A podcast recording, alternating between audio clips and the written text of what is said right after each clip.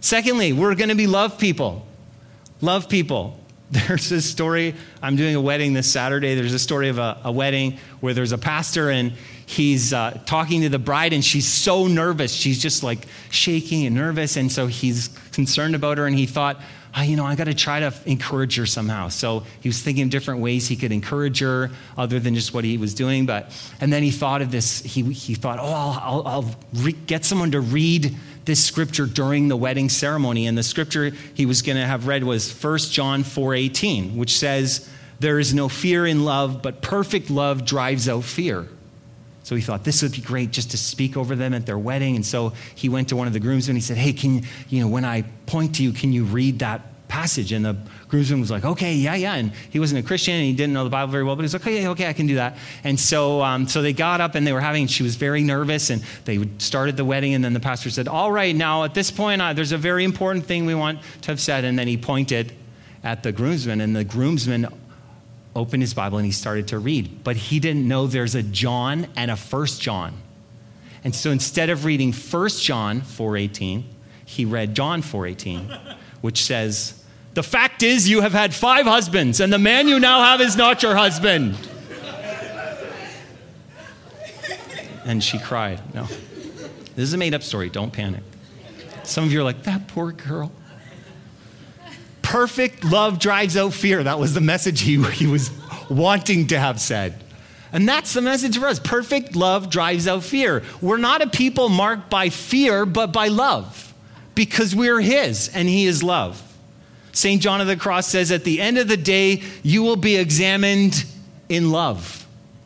What a reassuring picture that we would be examined in love, that it's about love. Paul says it's a labor of love. It's a labor prompted by love, the NIV says. Not a labor of guilt, not a labor of duty, not a labor of ego.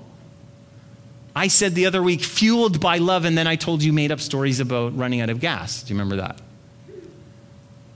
fueled by love. This is the labor we're talking about. Why do we underestimate the power and the importance of love? I don't, I don't think we could talk about it too much in the church or anywhere else. The power of love. Paul says it's the greatest of these. Out of faith, hope, and love, Paul says the greatest is love. The greatest. God is love and we were made in love, and we are set free in love because of love. He came. Gerald May says this Thus, every part of us is at its core a desire for love's fulfillment. Human beings are two legged, walking, talking desires for God, whether we know it or not. Ultimately, it is only God's very self that can truly satisfy our deepest desires and liberate our love for all life. And if I could summarize my problem, maybe it's best if I use the, the example of freedom. So often I think of freedom, like for me to find freedom means that I can do whatever I want whenever I want. All these other things are, are restricting me from doing whatever I want whenever I want. If, if I really had that, I'd be free. That's what I think, and I think that's what a lot of people think. The problem is, real freedom has boundaries around it that keep you safe and healthy and alive. Not just doing whatever I want, whenever I want, which actually could kill me and restrict my freedom totally in taking my life. And so, real freedom does have boundaries around it. And love is the same way. We picture love a certain way, so we go after what we think love is. And often it's, it's um, pleasure or companionship or the feeling of attraction. We say, oh, that's love. Or happy feelings like, oh, that's love. That's what it is. And so that's what I'm going after. And if I don't find it here, I'm going to go find it over there. And we're chasing after this thing that we think is love. Usually it doesn't have anything to do with food scraps and compost. And yet, one could argue that is more about love than some of these other things. Real love has more to do with sacrifice, I think, than it does to do with our warm, fuzzy feelings. What if, just go with me here, what if the pain and the struggle and the toil, the labor, participate in some way together to free me from my attachments to all of these things that I think are love so that I can experience the real love of God? What if God is working in my life in some way, sometimes, to set me free from these attachments so that I can be truly free to experience Him, to love Him wholeheartedly? See, love saves us. Romans 5:8 says, "But God shows his love for us in that we, while we were still sinners, Christ died for us." And this is the story of God. This is the story of God that that before we knew him, while we still perceived him to be our enemy, we thought he was our enemy, he was against us, he's holy and separated and he's that judge and he's a he's our enemy.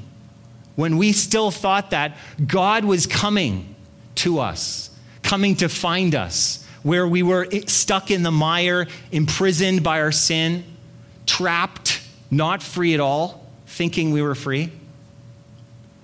And then Jesus gives himself for love, giving himself for us. Humbly, as a human, he comes. And then he gives his body to be broken so that we could be whole, healed, complete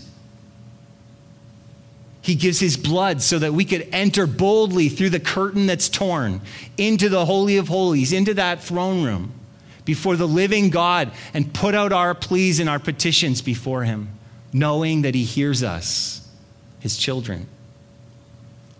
So when you experience a love like this, it will change you. It has to change you. Love changes us, and love is also the outcome of our transformation. There's a kid's story called The Velveteen Rabbit. It was one of my favorites when I was a kid. And it's about this stuffed rabbit that um, wants to become real and sees like the real animals hopping around and it wants to become real. Actually, the, the subtitle is um, How Toys Become Real. So it's like the original Toy Story, I guess. And, um, and so that's the story. So the, the, the stuffed rabbit goes to the old wooden horse in the nursery, the wise old horse that's always been there, and goes to this um, horse and says, You know, how do I become real? What do I need to do? And they have this conversation. So, this is the conversation they have. The skin horse says, Real isn't how you're made, it's a thing that happens to you. When a child loves you for a long, long time, not just to play with, but really loves you, uh, then you become real. And does it hurt? asked the rabbit. No, sometimes, said the skin horse, for he was always truthful. Uh, when you are real, you don't mind being hurt. Uh, does it happen all at once, like being wound up? he asked, or bit by bit? Oh, it doesn't happen all at once, said the skin horse. You become. It takes a long time. And that's why it doesn't happen often to people who break easily or have sharp edges or who have to be carefully kept. Generally, by the time you are real, most of your hair has been loved off, and your eyes drop out, and you get loose in the joints and very shabby. But these things don't matter at all, because once you are real, you can't be ugly, except to people who don't understand. Most of your hair's been loved off. You become loose in the joints your eyesight goes? What if the outcome of transformation is love? What if it's that we become more real, more loving, more human as we go? We experience more and more of the transformation of God, and it, it changes us. And over the course of our life, our journey, maybe we get to the end and we don't look like much. And yet, to those who know, who are in on it, it's beautiful. They would say that's the beautiful transformation, not of holding on to your youth somehow in an outward form, but to go the distance and be transformed by the heart. Philippians 1 9 to 11, Paul says, This is my prayer, that your love may abound more and more that's his prayer. More and more in knowledge and depth of insight, so that you will be able to discern what's best and may be pure and blameless for the day of Christ, filled with the fruit of righteousness that comes through Jesus Christ to the glory and praise of God. So, as love abounds more and more, we're able to discern what's right. I don't know what to do. I don't know where to go. I don't know what's the right thing to do here. Let your love abound more and more dive into the love of God, and you will find things become more clear. I, I, I don't know about the righteousness of God in my life. I don't see it happening. I, I don't see fruit. I, I'm, I don't think my life is producing anything. What do I do? Let your love abound more and more. And as you dive into the love of God, as you abide in Him, Jesus will begin to shine through the fruit of righteousness the love we always wanted is found in Jesus. And we will be a Jubilee people. Not everyone, but we will be. There was a, a guy named David Egner, and he took a cruise along the fjords of Norway for his 50th anniversary. And as they were journeying, they stopped in these different towns, you know, as you do when you're cruising, you stop different places. And so they'd go and visit these different sites and churches, lots of churches they saw. And in this one particular town, they stopped, and the tour guide proudly described this one 12th century church as still a working church. And then, so David, this guy puts up his hand, he's like, What, what do you mean by a working church? What does that mean? And she said, Well, she described back in the day when there was state appointed churches and pastors, that they would have these pastors go to these churches in all these different coastal places and, and they would just go and be there and no one would show up for anything. And the pastor would take his paycheck and he was the pastor for that area and that was kind of it. The, there was no church really to speak of, just the, the guys there and the buildings there. That's it. But this one church that she described this way, she said it's been faithfully holding worship services and actively serving the Lord for, for almost a thousand years. A thousand years that church has been there, alive in some way and working. Collect your paycheck, pay your dues, check the boxes, just believe the right things, and, you know. But what's a working church? What does that mean? What does that look like? And again, our question is what would it take for Paul to come in here and say, I remember before the Lord your work of faith and your labor of love. What would that mean? What would it mean for us to, to be doing, or what would our church have to look like? Are we an, an exhausted, overburdened, overworked church? A tired, beaten down church? Like, see our labor. Paul, can you see our labor? We're dying here. Like, we're about to die. Is that, is that what it would mean? Or would it mean a church that's been built by love? A church being built by love.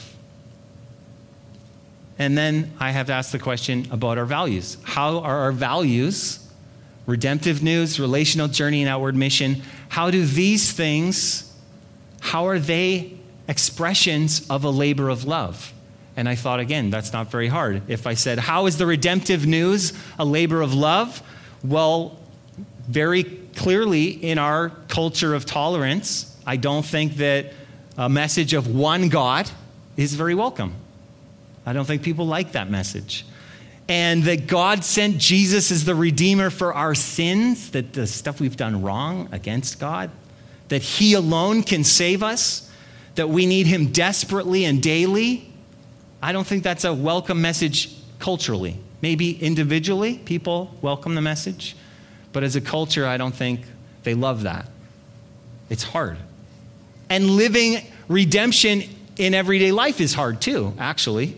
Being willing to wade through people's mess and brokenness, my own and other people's, to invite in the prodigals and to walk in grace as we're being transformed at all different speeds and ways.